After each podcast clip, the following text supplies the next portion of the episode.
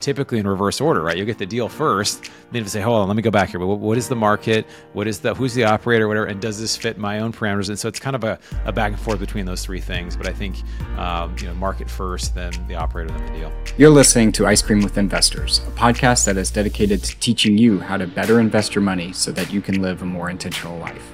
I'm your host, Matt Four, and it is my goal to teach and empower you to remove the roadblocks to your financial success. All right, Bronson, welcome to the show. Hey, Matt, excited to be here, man. Excited to talk about ice cream and real estate, two things that are wonderful things. When you combine them, it's even better. Near and dear to my heart, you are a man prepared for this show. So, right. you know, we like to start with the difficult questions. What is your yeah. favorite ice cream? Well, I was I was thinking I should show up with like a giant bowl of like ten scoops of ice cream and just be eating the whole. Let's go. Hold, hold a sec. I gotta eat. Um, you know, just gain weight while I'm on the show. Um, I my favorite is probably mint chocolate chip. I like mint chocolate chip. I also like vanilla, but I think mint chocolate chip would win all day. So our listeners know that's the answer I give to that question out of respect for my father. Because when I was a child, my father said, "Always get mint chocolate chip because no one likes mint chocolate chip, so no one will ask you for a scoop of your ice cream." You're and proving that theory true. wrong, though. Yeah, yeah, exactly. I guess I'm the one. So I would ask for a scoop of your ice cream then. I would gladly give it to you. Well, tell our listeners what's the scoop. What do you do today? Um, well, you know, it's funny. I, I, work with investors. I've had, I mentioned over 1,500 one-on-one phone calls with investors. We've raised almost $40 million for different real estate and alternative asset deals, such as ATM machine funds and car washes and oil and gas and I do different passive investing beyond that as well.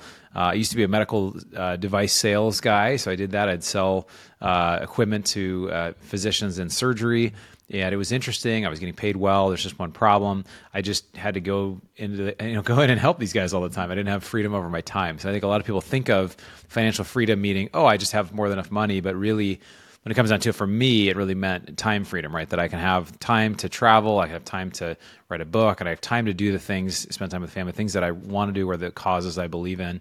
And so for me, that's been something that I've been really focused on. But uh, you know, what I really do is we we try to find um, passive investment opportunities that are attractive for investors. Um, that have certain parameters that really will you know, either tax benefits or really high upside or steady cash flow that will help people to get to their financial goals. So that's that's what I'm passionate about. It's really what we do, and I spend mo- almost all my time doing. Awesome. Well, a lot in there. So before we get to all that, though, tell our listeners where'd your real estate journey begin? Yeah. So I I think. Um, like a lot of people like you know i think everybody kind of knows you know okay real estate is a good thing. Like i should do real estate because wealthy people we know have done real estate. And so i thought oh i'll do real estate and i'll i'll buy a house. And so i bought a house um, ended up um, you know living there for a while, and then keeping it as a rental from another state. Ended up acquiring a, a small multi or small single family portfolio, and I, my goal was to get to 30 houses. Um, these are mostly in the Cleveland area, and um, you know if you know if you're in inner city or kind of suburbs of Cleveland, typically uh, it's a it's a tough it's a rougher tenant base, a little tougher with the city. It's it's a you know the numbers look great on paper, but by the time you get kind of actually to, to, start generating cash flow, you realize there's less than you thought, or maybe none. And so um, had some issues with that. And I have a cousin actually that. Um, I came in, in, in touch with that I hadn't seen in years, and he said, "You know, this single family thing sounds like a lot of work. Why don't you do multifamily apartments?" And I thought, well, you know, he did apartments. And I thought, well, that, I, t- I said, that'd be great, but I just don't have the money. And he said, well, you can raise the money. So he taught me about this thing called syndication, which is basically raising money from individual investors or people investing passively to go after bigger deals. So fast forward, you know, four or five years, raised, like I said, almost 40 million and uh, quit my great corporate job a couple years ago. I've had no regrets and uh, it's been great. So I think I've had five international trips this year. I have my book coming out shortly, and just really trying to create as much value as I can and create the life that I want as well. You said uh, Cleveland. Is that Cleveland, Ohio, or Cleveland, California? Yeah, yeah, yeah, Cleveland, Ohio. Yeah, yeah. I live in I live in LA, but yeah, it's out of state investing, and um, which I'm okay with out of state investing. It just means you have to have a really good team. And the challenge with single family, I think a lot of people think, oh, I've got to start with single family, do that for 10, 20 years, and then I can go to multifamily. But I think it's just a myth. I think you should in general try to go to bigger deals because they tend to be more solid they're usually the management is better and it's actually easier to raise money or do bigger deals as a as a partner so i think it's there's a lot of positives to it for sure I would agree. Were those um, deals in Cleveland? Were they like the turnkey that you see, or how did you end up in Cleveland? Yeah, so I, I actually found a turnkey person, and they were just talking about stuff that they had around the country. They would do stuff in different markets in Phoenix, and where you know it was like okay, seven to twelve percent return projected in Phoenix, and you know. 10% Kansas City or 12% whatever. And then it was like Cleveland 17 to 19% or something. I was like, what in the world? Like, what is that? You know? So I was like, let me, let me look at that. And so I, I just started looking into it and realized like there's a lot of houses there. I was like, do I really need to, you know, if you're buying turnkey, you're basically buying top retail usually, right? Usually you're buying something fully rehabbed. Or I was like, you know, I'm okay getting involved a bit. So we bought several houses and they were between, you know, 15 and 30,000 each. I mean, this was at a pretty good time wow. to buy. And then, you know, we'd put sometimes, you know, five, 10, in, into, into them and get them rented for a thousand bucks a month or 900 bucks a month. And you know, they did well, but just again, the, the type of tenant you had there, it's just, it's hard because they're not, um, usually the tenant quality isn't as good. The numbers just don't scale, and that's why some of the stuff is here. If you're doing a thirty thousand dollar house and you're having issues with it, it's just it's just a lot of work for not a lot of return. Versus you're doing a three hundred thousand dollar house or a thirty million dollar multifamily deal, right? Like it's it's really not that much different, except you do a lot more work on the smaller stuff versus having teams of people that can help with the larger stuff. Yeah, I uh, I heard someone early on in my investment journey say like when you go to buy a water heater, there's not a separate section in Home Depot for oh your house is below thirty thousand dollars, you get this discount on a water heater. A water heater is expensive regardless of where you spend the money, uh, so you might as well own quality assets at a higher price point than uh, some of the lower end stuff. Yeah, exactly, exactly. Yeah, it's kind of counterintuitive. I think we a lot of us you know we know uh, you know, we make we make so many decisions just based on subconscious things. It's like we think about real estate. What comes to mind typically is like, oh, well, I've lived in a house, as most people have. Well, maybe I should buy a house, and if I have a house, then maybe I could rent this out and go get another house, whatever. And it's it's an easy like understanding of how people get there, but that's really not how people usually become financially free unless they have like 20 or 30 years. I know people have been doing it for like 20, 30 years, but it really can turn into another job if you don't do it right. And that's why I'm really interested in growing wealth without taking up more of your time. And that's where Warren Buffett talks about, you know, if you don't learn how to make money while you sleep, well, you're working until you die. And so there's this idea of passive investing. A lot of people think it's like owning an online business or it's uh, actively trading stocks or it's having a single family portfolio that you manage. I that none of that's passive, right? Passive is if you can't 10x what you're currently doing, meaning deploying 10 times the amount of capital, you're not passively investing. So if I have three houses, then could I go to 30 houses without you know and actually manage that effectively there's probably no it'd probably become your full-time job right? So um, so i think it's important to evaluate and that's the nice thing about syndicated deals or deals that are private placements that are, that are more passive. There's nothing fully passive because nobody cares about your money the way you do. But i think being able to um, you know, see a deal, look at it, analyze it, analyze the team, and do your work on the front end, and then choose to invest, and then realize, you know, I'm not managing this at all. Like it's someone else is managing it. I'm maybe looking at the statements, I'm getting the cash flow, and that's a great way to really get that mailbox money. Uh, do you still own those homes in Cleveland? Nope, I sold them uh, a couple year, few years ago. So I rolled it into multifamily, larger stuff, and so yeah, I, I decided, you know, it was just, you know, getting, it's, it's just kind of the brain damage of it, right? You get, oh, this thing happened, the tenant didn't pay, the toilet exploded, whatever the thing happened, you know, it's like, I don't want to hear about that stuff, you know, like just figure it out. But with large yeah. multifamily, you don't have to, you know, you get so much more uh, it's so much more efficient versus paying some maintenance guy 50 bucks an hour to go to the place, go to Home Depot, get the part, come back, fix it, whatever, and do that with every house. It's like you have typically all the same fixtures in an apartment, the same paint colors, the same appliances, the same toilet. I mean, it's it's like much much more efficient, and you hire the maintenance person full time at a very significant discount, so you're not paying those crazy, you know, like normal rates, right? Yep. Yep. So tell us, uh, you mentioned multifamily a couple times. What does your portfolio look like today? So we have about 2,000 multifamily units. Um, we're we're mostly in Jacksonville, Florida. We've got a lot in Jacksonville. Uh, you know, value add multifamily stuff, usually 70s, 70s, 80s build stuff. Um, we have some stuff in Atlanta, um, and then we've got one in Houston. So, uh, we, you know, the last we, we've shifted a little bit. We we still are doing, um, you know, multifamily. We've just uh, shifted a little bit to go less value add and more conservative, um, kind of long term you almost loan assumption type of stuff. You know, you assume a, a loan that's got seven or eight years left on a uh, on it, and, and it's you know, for the, you'll get it. You know, basically you'll know that your your debt cost is pretty fixed, and you know, but lower returns, lower projections, just to stuff that's a little more conservative these days. How was your portfolio? Let's start with the multifamily. Kind of weathered this um, uh, cap rate suppression and then expansion. So, what I mean by that in 19, uh, 2019, we saw cap rates starting to tick down in the uh, value add C class space. In 20, 2022, I was starting to see them trade at like five and a half caps. And now I'm feeling like they're expanding back to the mean. Can you talk us through like kind of how your portfolio's weathered that? Yeah, yeah. So it, it's interesting. You know, if you look back historically, people that invested, you know, 2010 to 2020 um, or team 21 early part of 22 i mean anything you could do you could just own stuff. And for the most part you just look like a genius because you were an owner right? Like you didn't really have to operate super well just as long as it cash flowed. And um, you know about once they started really raising rates um, you know it, it, has been much more challenging for a couple of reasons. One is um, you know we'll have any, any sort of value add project which um, you know, you're assuming, hey, we're, we're increasing rents, so there's some some kind of safety there.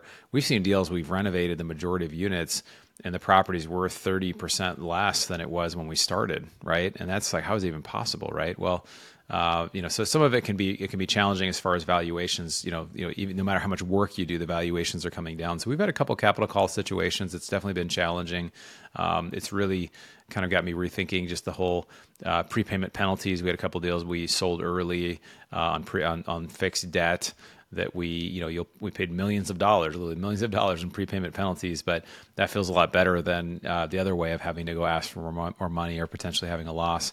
So it's definitely been a learning experience, I think. Um, now, in, in reality, I think at multifamily, typically I did talk with one investor that we have in one of our deals where there's a capital call situation, and he said uh, he's in five other capital calls in other deals that he's doing. So again, it's wow. not just like there's one; it's it's kind of industry wide. We're seeing, especially in Florida, you know, insurance has gone up literally 300 percent we're having increasing costs of labor and materials of 30 to 50 percent, and rents have risen, but not not a lot, not as much as that, right? So we're seeing just even deals that were performing really well have really been pinched on the cash flow. So I think whatever you're doing, it's important to just continue to keep learning and continue to, you know, okay, what can we do here differently? What are the things we can do? For me, what I learned is I think fixed rate debt is, uh, you know, much much better, and I think if you can have a longer term fixed debt uh, even if your returns are lower, even if your returns are, hey, we're projecting 10, 12% or whatever, there's going to be a lot more upside. I think this is actually, right now, is actually a really good time to invest. It's just harder to get investors excited about it because uh, they'll think, oh, multifamily, my multifamily must be bad because I've had some issues with my multifamily. It's not cash flowing, whatever. Well, like you said, cap rates are coming up. Deals are getting better. It's getting way better. And, you know, when you buy, your buying price is fixed, but you can always refinance later. So if rates are, you know, you're paying a seven percent or seven and a half percent, whatever it is, you can always, as long as it cash flows, you can always refinance later. And so, uh, but the buying price you can't you can't change. That's a fixed thing. So, so I do think you know right now there's there's definitely some opportunities. Um, it's definitely some some growth opportunities too, just to learn and. Uh, yeah, I think you know that's, that's one of the reasons of the last year and a half we've shifted a little more to go a lot more alternative stuff that is much more consistent cash flow, like ATMs and car washes and oil and gas. Yeah, I want to talk about ATMs, oil and gas, and car washes. But before we get there, I, I don't want to skip over the point of fixed debt having prepayment penalties. One of the questions I commonly get asked by um, investors is like, why did you choose floating floating rate debt on this? Well, when you start doing the math on it, like it is literally a million dollar plus decision on not only prepayment penalties and yield to cost and things like that, but also in terms of what you can lock that in at. So, um, looking back on it, I definitely think anybody who locked in and fixed rate and was able to have a more consistent debt assumption or debt position is probably doing a little bit better today. But also, that was a million dollar plus decision probably at that time to make that decision, and don't don't get fooled that somewhere you paid for that uh, fixed rate debt. Yeah, anybody that did it, um, you know, a year or two ago looks really smart. You know, we had some a couple deals we did that on. It's like, oh, we're, we really smart. We did this. Um, but you know, it, it's it's hard. It was hard to say. You know, is is the Fed? You know, they, they were so committed to low rates for it was about two years ago. They were just so oh, we're just going to keep it zero for, and, and it just like immediately switched. So sometimes it's hard with the Fed because they give guidance and then they just like immediately oh now we're doing this and it's like a complete about face. And so they're consistent until they're not, or they kind of go a direction until they're like oh no, actually we're going to do all this and we're going to move it this way. So I think um, you know it is important to have a plan, and I think. Um, you know, it's it is it's unfortunate because if rates rise quickly and valuations drop, and you can't. Uh, there, there's a pinch there, right? There's a pinch that says, hey, you know, if you're trying to refinance a property or you're trying to, you know, basically get more money or figure out something out and it's you're having issues even if you're not having issues you do all the renovations and the value is just not there. So you have to try to figure out a way to extend your loan or put a cash in refinance or just stuff that's like it's hard to stomach a little bit like oh man. But i think right now though because some valuations have dropped it is like i said it is it is a good time. So it is something that people should be interested in looking and be deploying i think more now. The problem is when people have had any kind of a, a, situation where there could be a loss, it just makes us real cautious. They say psychologically, we remember our losses like two to three times as much as we remember an equal gain. Yep. So if we lose money, it's oh, I never want that to happen again. But it's like almost it's almost traumatic. So um, it's kind of like a human bias, right? That we're so anti uh, losses, but. Uh, but anyway, you know, and Warren Buffett even said, you know, rule number one is don't lose money. Rule number one of investing is don't lose money. Rule number two is don't forget about rule number one. So if you can avoid losses, uh, but even that's even more case for for fixed debt, I guess, I guess as well. But um, definitely definitely challenging to decide between those two at times. Yeah, yeah. And to your point around now is a good time to invest. When we see interest rates at seven, eight percent, let's call it, um, when the Fed stops deciding to raise rates and they bring rates down, or for some reason the ten rate, ten year Treasury goes down, then when uh, interest rates will go down, prices will go up as well. So um, it's kind of a uh, uh, Jekyll and Hyde situation where you're stuck between two rock and a hard place. If you just had a capital call, you don't feel like the, now's a good time to invest. However, it's the reverse where you, the best time to invest is when their blood's in the street, I guess. Yeah, absolutely, and it it, it feels counterintuitive, uh, but it, it really is. I mean, it's a contrarian investor, right? Be fearful when others are greedy, and be greedy when others are fearful. And it's not that we should be terrified in fear or we should be greedy, but it's just being aware. Like when everyone's doing one thing, maybe it's time to kind of start backing out of that a bit, or start softening that position. And uh, when no one's doing something, maybe oh, maybe it's time to jump in. So one example of this is I when oil crashed to minus thirty eight dollars a barrel uh, I was trying to think, how do I take advantage of this, whatever. And so I got into, I got into like, uh, like some ETFs and different things. And I like doubled or tripled my money within, you know, within a year. It was great, but I didn't hit the, the perfect bottom or the perfect top, but like, I was really happy that I got in. So, but it's just, you know, again, sometimes we think things are never going to change, but they continually change. And so um, it's the idea of finding something that's a little out of favor. And I think right now, multifamily's gone from being super in favor to being a little bit out of favor. So that's actually an yep. attractive quality. Agreed. Agreed. So you mentioned alternatives to the alternative investing, such as ATM, car washes, and oil and gas. Um, specifically, I want to talk about ATMs because I've never had somebody on the show to talk through ATMs. It is something that I continue to evaluate. Huge tax benefits, great cash flow, all those sorts of things. But talk us talk to us a little bit about this space and why you were interested in that. Yeah, so it's really interesting. I just had a call earlier today, and this commonly happens. And they're like, you know, I don't. Does anybody use ATMs? I haven't used an ATM in ten years. Where I haven't paid for a fee, and it's and it's so it's just it's it's kind of an interesting dynamic because the people who invest in ATM machine funds or invest with us never use ATMs and pay a fee, right? But statistically, the FDIC said that 4.5 percent of all households in the US, this was in 2021, 4.5% of households, not a single person in the house has a bank account or in the household has a bank Crazy. account. And then about 10% of Americans overall, they, they, 10% of Americans do not have a bank account. So these people are using cash. People get, you know, paid cash on the table. Unemployment benefits now come on debit cards. People are using prepaid debit cards. They're sending money international. They're doing all this stuff. So there's actually quite a few people operating in cash. So we've seen uh, you know, just consistently around a 4%, a little over 4% growth in the number of ATM transactions annually, which is kind of amazing, right? To see that kind of growth just continually. And the projection is that it's going to continue to grow.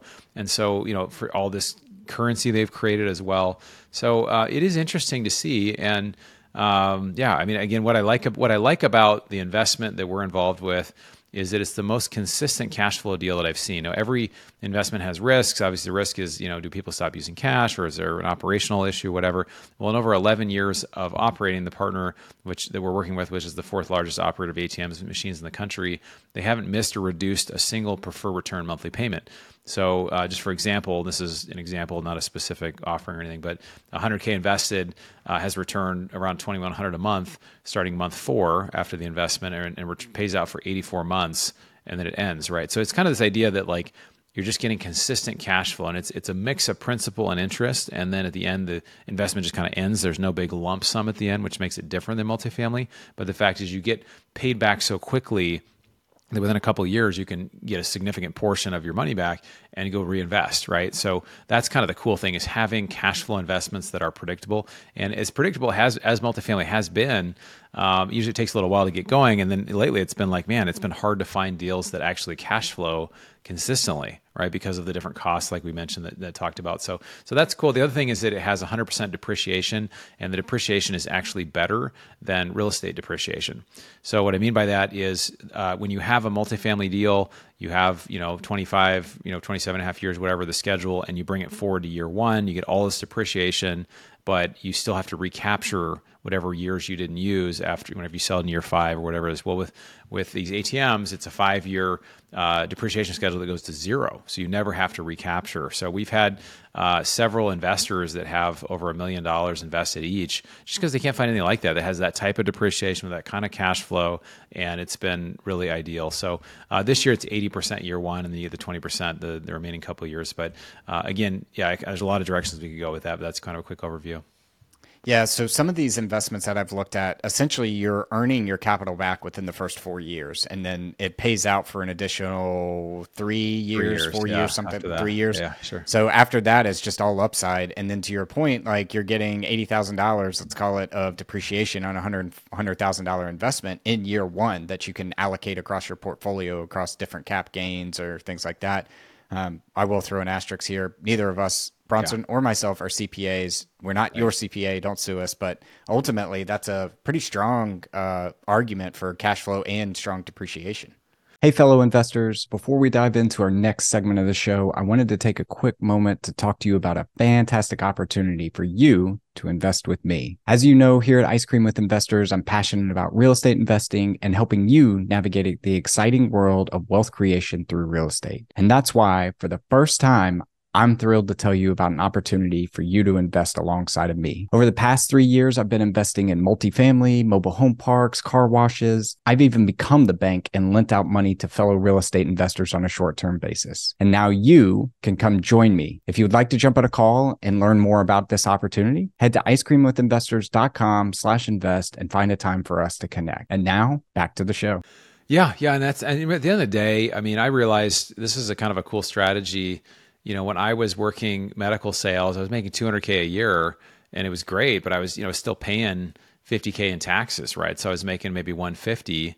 Um, but when I, you know, I realized if I was able to use these tax incentives, which you know, there's something called the real estate professional or RE, REPS status that the, um, you know, the IRS allows for, I could make 150 and I could basically keep the same amount of money.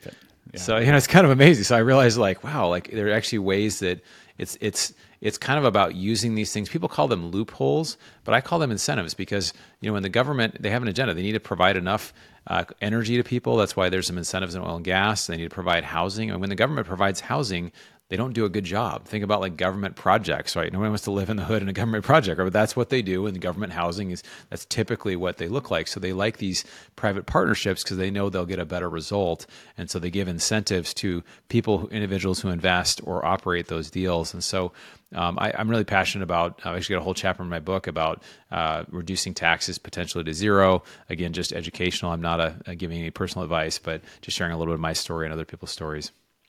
Yeah, that it literally changed my financial life when I realized that the tax and tax code in America is not made to drive revenue.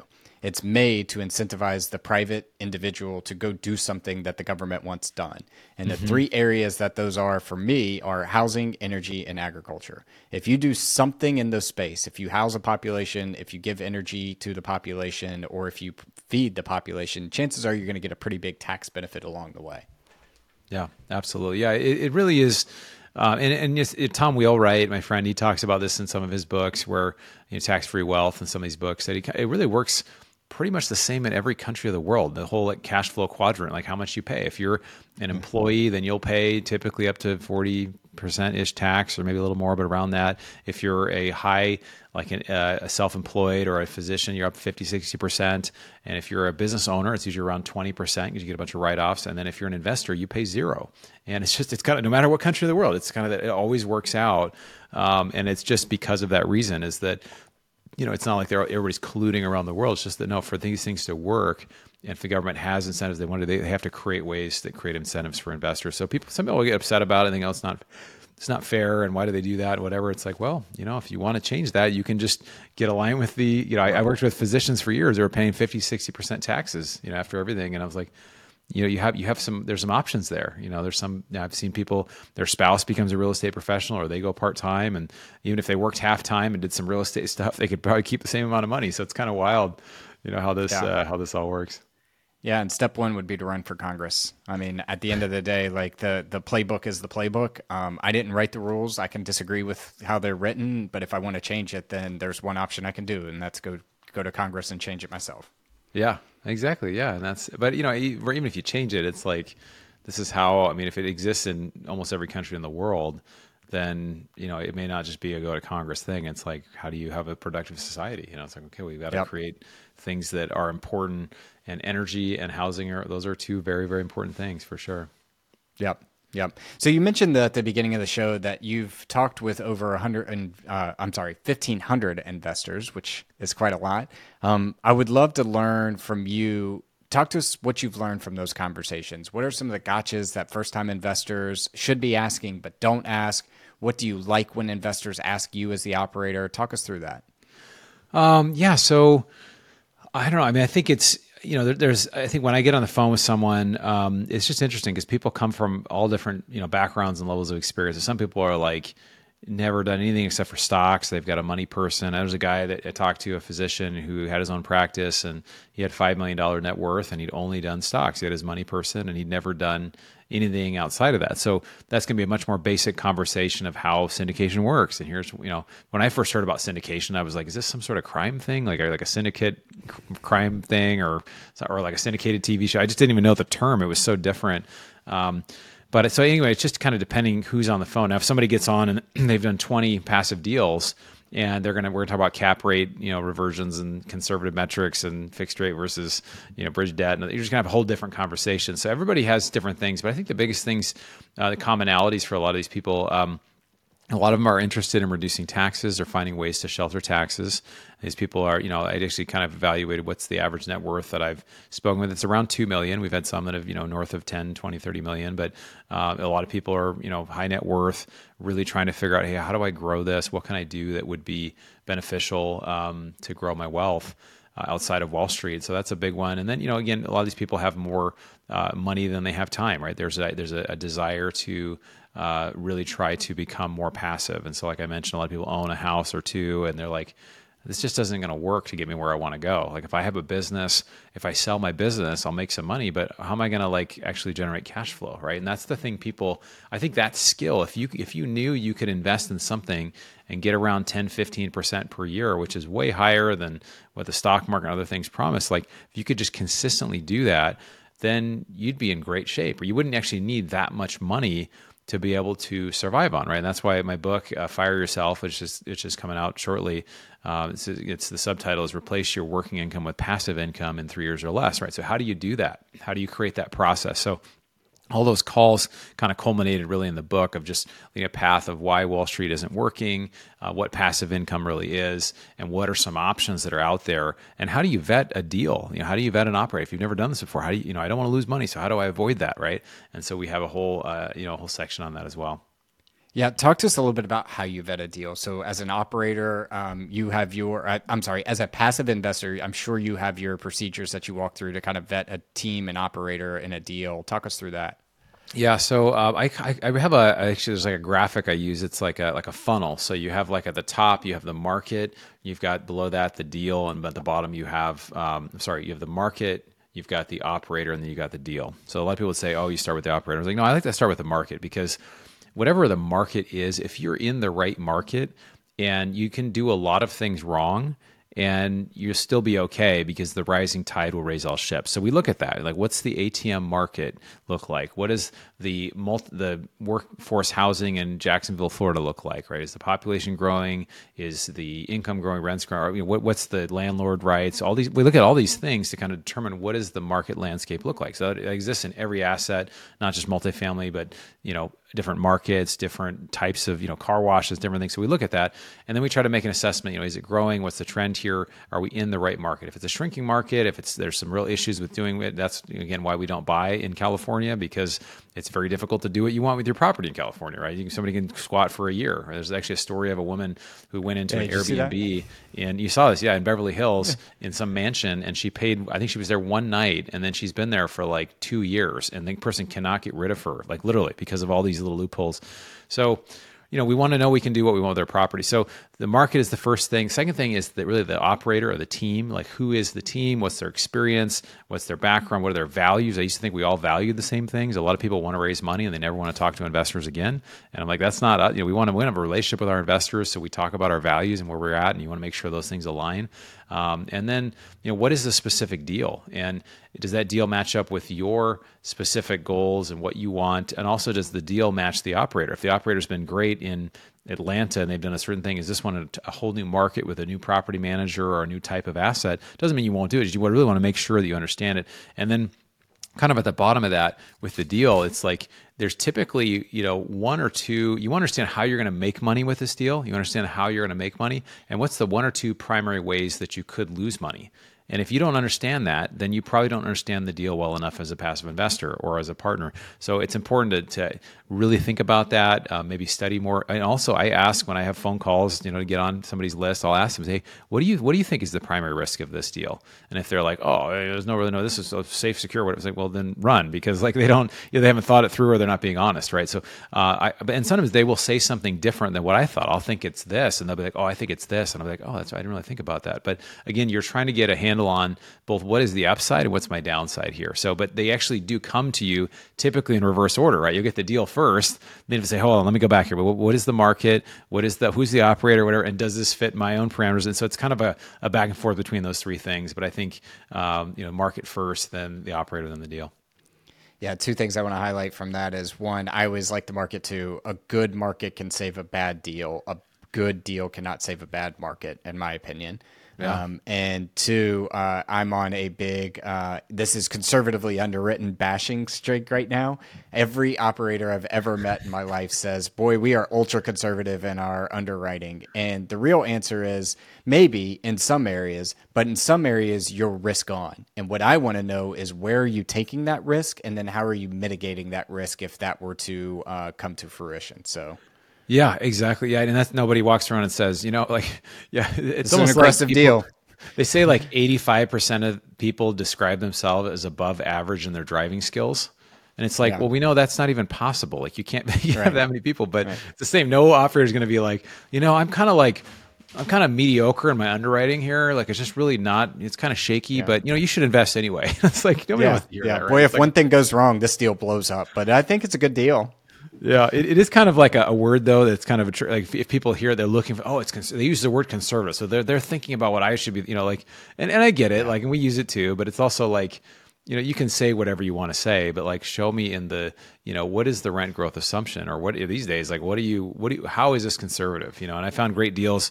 I used to think you know, when I was first starting out doing this, it was like, oh, you know, if if fifteen percent in Atlanta is is good, maybe if a seventeen percent return, but that's even better, right? But I've realized experienced investors, they'd rather have like a twelve percent projected return, and like you know, you say, hey, here's all the things that we didn't even put in the underwriting that like are potential upsides that we think we're going to get, but we just didn't want to put it in there because we wanted to be more conservative, and that's like, oh, that feels really good, right? Because then you're like, you've set a base expectation. And then you're like kind of building upon that, and so it's a different way of doing it. But I think I, I really like deals like that. Yeah, I invested with an operator in 2021, um, and we're selling. That deal is selling uh, in November, and the IRR is like 10.8 percent. And I am ecstatic with that deal right now because it had 3.5 uh, floating rate debt when we bought it, and now it's at like 5.8 or something like that, 5.75. Um, so still not in like danger zone, but ultimately, like if we're we are flipping a profit in two years, I'm okay getting my my money back with some friends and the tax benefits I got along the way and redeploying that somewhere else and let's go at it again. What I don't want to be in is sorry, the bank is taking back this asset and you're not getting any back. Yeah, yeah, it's interesting too how just even the whole perspective has changed in the last couple of years. I remember I had I've had so Yeah. many calls the last few years, but like, you know, it's it for a while it was like, oh, this this I don't know, you know, you're at you're only at fourteen percent IRR, fifteen. That's a little too low for you know. I'm looking for something a little. It's like, but now it's like you're. I mean, and it's true. Like, hey, I just want to get my money back. I just want to make sure things are going to be okay, or is my you know capital secure? And it's just interesting how expectations and things change when the market changes and you know I, just think it's important to be flexible and also um, you know there's a lot of things we cannot um, like project but that's why i think i've learned to just honestly through this some of the some of the floating rate stuff um, i i'm going to be very leery to get into more any more floating rate stuff in the future just because uh, I mean, there's there is a place for it, and there is a place to to use it, and there's a place for it. Construction loans are pretty much all floating rate, and there's a lot of value add stuff. You you know you do a lot of that, but um, having a property that's stabilized enough to have fixed rate debt and just kind of do it slowly over time, some of the value add stuff, um, it, it seems attractive because it protects your principal. You know. Yep. Yep. Well, Bronson, fantastic conversation. I want to switch us now to our last round. We're calling this the four toppings. Our Yes. first one is what is your favorite book, or what is a book you've read recently that's given you a paradigm shift? Um, well, see, a great book I read. Um, well, I'll give two books. Uh, well, I gave a bunch. I read a lot of books, but um, the there's a great book called Never Split the Difference, which is by Chris Voss, just on negotiating. I think that's a great book. There's a, gr- a book on the personal side that's called The Gifts of Imperfection by Brené Brown, and that's actually probably my favorite book of all time. And it's just talking through how do you live a wholehearted life? How do you own your story? How do you work through shame? How do you just things that like becoming a, a more well-rounded person? I think so. That a couple great books that I've read. I'm reading one right now called Breath by uh, James Nestor, just talking about the power of breathing correctly. And I mean, there's I mean, there's I, I read a ton, so I'm a big nerd. Yeah, yeah, I've got uh, a lot of those books that you mentioned: "Breathe," "Never Split the Difference," all that behind me. So, Yeah. our second one is what is the best piece of advice you've ever received? There's probably a lot. The one that comes to mind is uh, to grow your wealth. The two things that will get you there are networking and education. Um, and they sound not super sexy, but it's just so true. You know, you're the average of the five people you spend the most time with. So getting in the rooms with people that are next level, so you can go to the next level, and just educating yourself on as much as you can and learn as much as you can. Um, so yeah, I almost look at that like you know you're a big fitness guy as well. It's almost like physical fitness, right? Like getting your mental fitness in. So those are, I think, probably those are probably the best advice I've received. Yeah, the best way to grow your wealth is through networking and education. I have never heard that, but uh, now when I look back on my life, I've always had the education piece and I, I skipped the networking piece. And if I had like to point to the biggest mistake I made over the past seven years that I've been in the space is networking. It was really only the past two years that I've tried to get out there and like make connections and yeah. So I love that piece of advice. Yeah, there's a quote. Real third- quick, there's there's a real quick. There's a quote that says you're you'll be the same five years from now, except for the books you read and the people you meet. People you meet. Yeah. And I think it's Yeah. so true. Yep. Our third one is what are you most proud of in your life? Uh, I'm most proud of being a dad. I have an awesome ten year old daughter, and I you know try to be the best dad I can, and just just so proud of being a dad, being her dad. Yeah. Just one?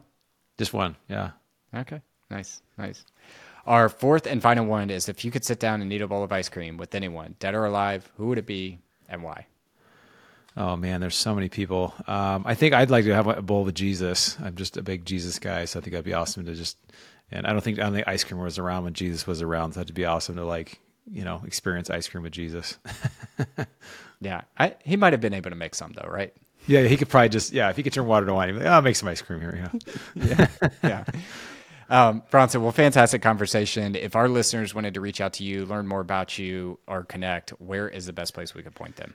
So yeah, the best place, my website, bronsonequity.com. I have my ebook as a free download there, some strategies in using inflation to your advantage.